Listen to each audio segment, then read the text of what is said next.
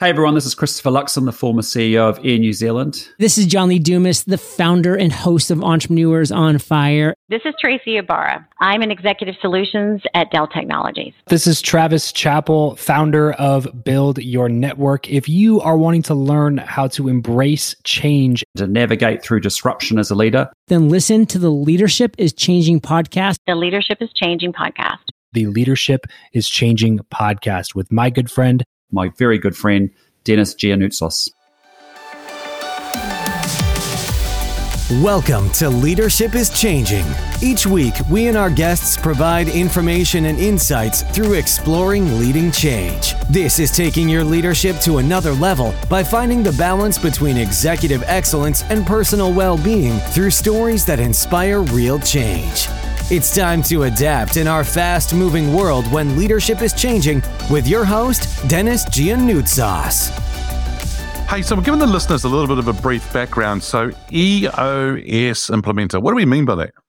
Yes, great question. You know, as I was running a business, I was really struggling with how to create a vision and alignment with my team about where we wanted to go and how we wanted to get there. And luckily at that time, I just happened upon the book by Gino Wickman called Traction. If your listeners have not heard of it, I highly recommend picking that up. And it's a great place to start. So EOS is basically a way of harmonizing and orchestrating all the moving parts of your business. So it's an execution model. It's a way of running your business more effectively and efficiently so that you can really focus on leaving that to the science in the background. So you can really focus on the artistry of what you love to do and are best at. And I liken it to kind of like your, your cell phone. Like you've got an iOS on your cell phone that kind of runs in the background. So you can do all this crazy stuff with your cell phone now. The same thing's true. EOS once you get these tools and disciplines primed and working for you, it's a system of execution that runs in the background so you don't have to think about it. You can really think about the strategy of your business about where you want to go and how you're going to get there. So I'm actually not only the, we call ourselves implementers instead of coaches or advisors, because really it's about implementing the set of tools and principles into a business. That said, I've also been an EOS client. So, you know, I sat on both sides of the table and I'll tell you, it's, it's an incredibly rewarding journey on both a business front and a personal front for leadership. Looking forward to digging into that conversation with you. Yeah, yeah, fantastic. And um, I love it. So, iOS is around for the iPhones and things like that. And, Right. and yeah, so EOS, is that entrepreneurs operating system? Oh, you're so good. You are so good. It is. It's the entrepreneurial operating system. You got it. Awesome. Yes, yeah, so I thought, oh, wow, which one is it? Brilliant. Yeah, cool. I really love the what you've just shared there too, because I think the implement versus the the terminology coach, it's a bit like becoming a goal setter. People go, oh, should I set goals? I said, no, let's talk about being a goal achiever. And they're like, oh, it's because it's a totally different mindset, right? We're going to go out there and achieve goals because people can set goals. That's all good. People can actually have an operating or do things in business. But I think I love what you say there in the sense of it's actually helping them do what they do in the background so then they can get on with their artistry. And it is an art and what a lot of people do, right? And there's a place for coaches and advisors. There's a Mm. place for that. I'm not saying that there's not. What I'm saying is if I'm telling people what to do, that's creating dependency for them to need me. And my job is to lessen that dependency and to teach them to be what I jokingly call Jedi masters, right? I want them to be leaders. I want them to be seen by their team as leaders. And if I'm the one that's the answer person, they're going to be constantly feeling dependent on me for that. Whereas if I empower them through this learning of the dynamic around leadership, that they've got the answers in themselves, right? It's just a good facilitator or implementer that pulls them out. Yep. Just pulls those answers out. And I think that's what leadership's about. Is is actually it's not to give them the fish; it's actually to teach them to fish. Yes, you got it. Yep, yep, Hundred yep. percent. Yeah, so I think that's right. And and listeners, um, I think that uh, leaders, leaders aren't doing this enough. And there's actually an episode I did recently, Emily, which is called because I do two interviews a week, and I'm also then doing a freestyle version, and it's called the Ask Denis episode, and it's about the actual title of that episode is actually Ask, Don't Tell. Uh-huh. And it's about asking them questions to bring out what you just said and facilitate that rather than saying, hey, here's the answer. 100% agree. It's something that we, we teach as a part of this experience. The question to statement ratio when you're working with your people Hmm. should always be a minimum of two or three to one that you're asking more questions than you're talking, right? Yep. So you the fact that you get that right out the outset here is, is huge. Yeah. Sometimes we get a little bit of a clue in life. You've got two ears and one mouth. Hello. And it might help, you know, to understand we need to listen more. But I, I don't think it's just listening. It's actually really being present and listening to what people are saying. And in fact, sometimes listening to what they're not saying. That is critical. So I learned this early in my leadership journey that I was not a good listener. If Mm. I'm being completely honest, you know, I would think two steps ahead about what people were saying. And what did it for me was Stephen Covey's seek first to understand, Nice. then be understood, because it's not just about listening. Hmm. That's passive. You've got to actively be mining for understanding and then coming together for really w- what that means in terms of mutual value agreement. Yep. And that's the difference between leading and managing, right? Managers will just tell you, right? The expectation. Leaders create an opening for the, the person that they're working with to come in and join them. And then they get to have their hands in the clay where they feel like they're actually taking ownership, right? That creates an opportunity for empowerment that changes the discipline of accountability from, from the leader having to own holding someone accountable, which is frankly a misnomer, to then putting that, that sense of accountability really on the other person Mm. and them wanting to hold themselves accountable. Yep. So this dynamic shift that you're talking about is really powerful. And once I got that, wow, I saw the performance of my my team go go 10x. Awesome. I want to ask the question very soon about how did you get into leadership. But before we go there, I want to just ask you about the book that you've you- you've authored, which is around Growth Junkies Unite. Tell us a little bit more about that. Thank you, Denis. For for all of us, you know, there's periods of evolution and revolution. And, you know, the growth doesn't happen in a straight line. We talk about that with, with kids, you know, they have growing pains. We all go through that. And I was going through one myself. And it was really a time of re regeneration for me. And so this book was really foundational for me being able to, to, to pull from what I knew intrinsically. Like it was all here internally. Like Yep. I just needed to pull it back out again. And then in the course of realizing that, sharing it with others, that we all go through this part where we need an invigoration to our learning journey.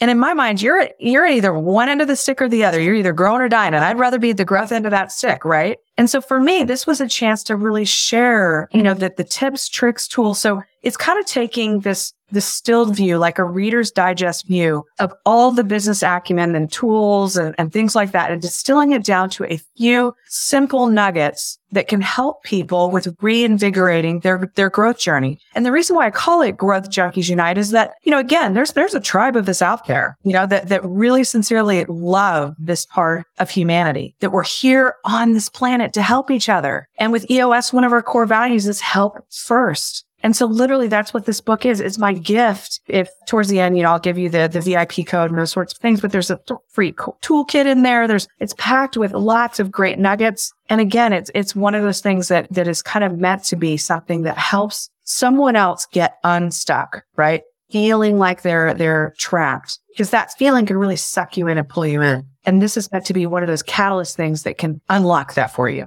And I think the pandemic has actually made people feel like they're locked. They feel Yeah. like they're stuck. And they're- we're now starting to see people trying to get out of there and do other things in life, and which is pretty great- cool to see. Great resignation. You know, people Yeah. are like, I'm not going to stay stuck.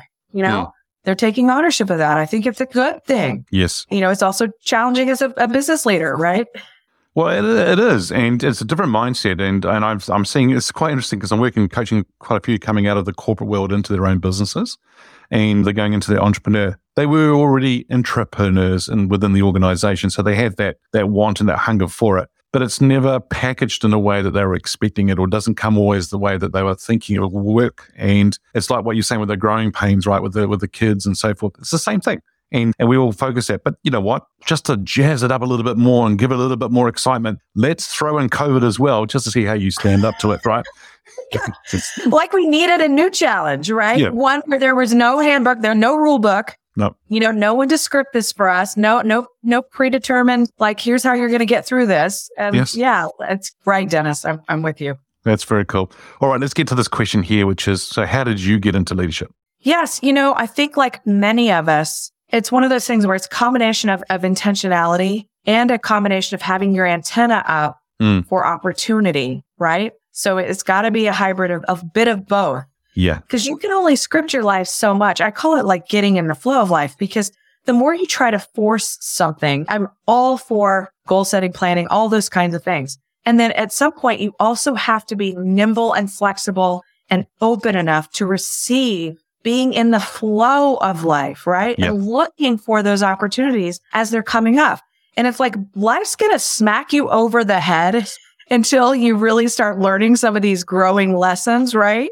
Yeah. And so for me, you know, I was at a point in my career where I was, I was definitely feeling a little stuck. And that was when literally someone tapped me on the shoulder and said, we want you to run this business. Whereabouts in the world are you today? I'm in uh, Jacksonville, Florida, Northeast Florida. Oh, awesome. Wonderful. Great to see it. Have speak to someone else on the other side of the world. Yeah. And tell me something. So, giving our listeners a little bit of a brief understanding about your background and what you do. So, at the Advanced Management Studies at Forbes School of Business and Technology, what kind of programs do you do there? Sure, but we have a bachelor's and master's degree programs. The Forbes School of Business and Technology has different programs in the field of business. We are also affiliated with Forbes Media. We're providing our students with the relevant and applicable content that is in demand at a current business arena, different industries. And a little bit about my background. I have a background in the finance industry for many years. I was also in a corporate training capacity, worked for some big players such as Merrill Lynch as one of the players that I worked for and um, was in a corporate training, discovered my love for academia, teaching, and research. And I actually transferred to full time World of Academia in 2013. I'm also a global researcher at heart and I've done research ventures across several different continents. Haven't been to, to Australia, New Zealand as of yet, but you know, now talking to you, I'm, I'm inspired to visit and maybe do some research there as well one day. Oh, that'd be awesome. Wonderful to have you come this part of the world. And I, and I noticed that in your bio also, you talk about the Center of uh, for Women Leadership. Tell us a little bit about that. Yeah, Advanced Management Studies is one of the divisions of the Forbes School of Business and Technology, and we have our MBA flagship program. We have our only PhD program within the Forbes School of Business under that particular division. And we also have the entire center, Center for Women's Leadership. We opened the center in the year of COVID, in June of 2020, and we have three different three different activities, set of activities. We are mentoring students and alumni. We are doing community chats, workshops, main events. And we had uh, so many prominent speakers. We even had some former presidents as our keynote speakers with the Center for Women's Leadership. We are open to all of our members, folks that are not our members, ladies and gentlemen. We also have gentlemen that come in and, and talk about different issues that are facing women in the in the workforce. So we do a lot of research pertaining to women in leadership. Mm. Oh, awesome. That's very good. And amazing how you launched that in the midst of COVID and the pandemic and that. So that's very good. And I see that you've published over 20 plus peer reviewed journals, but also you've been the co author of a book on perception. Tell us a little bit about that. Yeah, my co-author, Dr. Diane Hamilton, who's a syndicated radio host, show hostess, and, and she's also a prominent researcher in the field of uh, behavior analysis. She's also one of the Thinkers 50, one of the really, really bright minds in today's world of business. We used to work together and we were actually jokingly tease each other that we would go into a particular meeting, we would leave that meeting and we would have a completely different perception of what took place. Huh. So we, we were teasing each other. I was always a bit more um, pessimistic, and Diane was always a bit more optimistic. And we were trying to decipher. It was fun. Why am I hearing one thing and she's hearing another, and the same person's talking to us? And that's how we started digging into different variables that are impacting human perception. And we were focusing on the world of, business in particular, but we touched upon some concepts that are applicable not just for the world of business, but everyday life. It's amazing how we as human beings have our different lenses or filters on our ears and we pick up different things. And uh, yeah, it's always good to have different people's perspectives to understand what did you actually hear? Yes. Yeah. And you know what, listeners, actually, first of all, you have to listen to be able to actually understand something or hear something. So, hey, there's a clue. Listen first.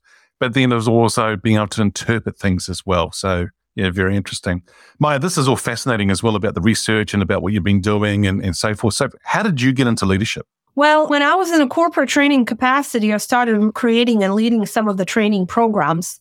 And then when I moved to the world of academia, I became very quickly a program chair of a particular program, Masters in Organizational Management. Then somehow through my research, through different things that I was doing, different publishing, I was noticed and promoted to be a department chair uh, within the Forbes School of Business and Technology. And then in 2021, as our dean retired, I was given an honor of serving as an interim dean, which is a terrific opportunity and also an opportunity to develop my skills even further. And when it comes to leadership, a process that was kind of organically evolving in my particular life. I don't know that I was necessarily practically seeking leadership opportunities. I'm a servant leader. I do like, or at least I hope I inspire people to do better, always trying to come up from a standpoint of being a good listener and being a compassionate, empathetic leader. I don't believe in micromanagement. I don't believe in any of the uh, more aggressive leadership styles. And as a matter of fact, as we did a lot of research pertaining to women and men, as far as how women leaders are perceived a certain way versus male leaders,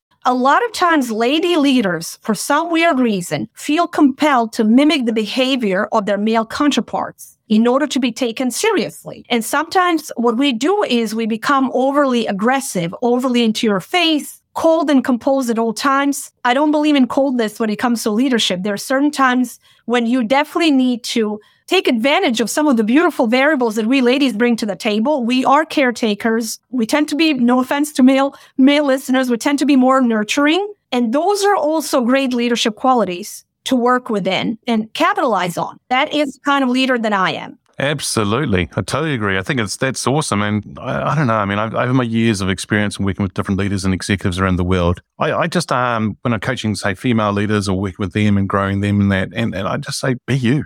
Just be you because you don't have to be anything else because you are where you are today. Maja is the interim dean because of who you are and what you bring to the table. And, and then it's a beautiful thing. And be you, be the best you can be. Don't try and be someone else. Because when you, as you said, as they start to try and be someone else or be like a male in that, yeah, they do become aggressive. And I've seen it and it's not pretty. It's not very nice. And they don't need to do that. They're so much stronger. And that's not just for female, that's also for males as well. It goes right across the board, right? I mean, be yourself. Be authentic. Mm. There are so many research studies on the values of authentic leadership. Yeah. You can pretend to be someone else for a minute. And afterwards, you're out of your comfort zone and you're not going to do your best. Yeah. So be yourself with all of your faults, all of your opportunities, and work on those opportunities. When Diane and I were talking about the book, a lot of times she would say to me, you take things too seriously or you're reading too much into it. And I know that is my opportunity. She recognized it. But that is also sometimes a, you know, safeguard that we have, a protective mechanisms that we have. We want to protect ourselves as human beings at all times. Thank you for listening to this episode of Leadership is Changing with your host, Denis Giannoutsos. Each week, we and our guests provide information and insights through exploring leading change, inspiring executives and leaders to adapt and lead a bigger game in a fast moving world.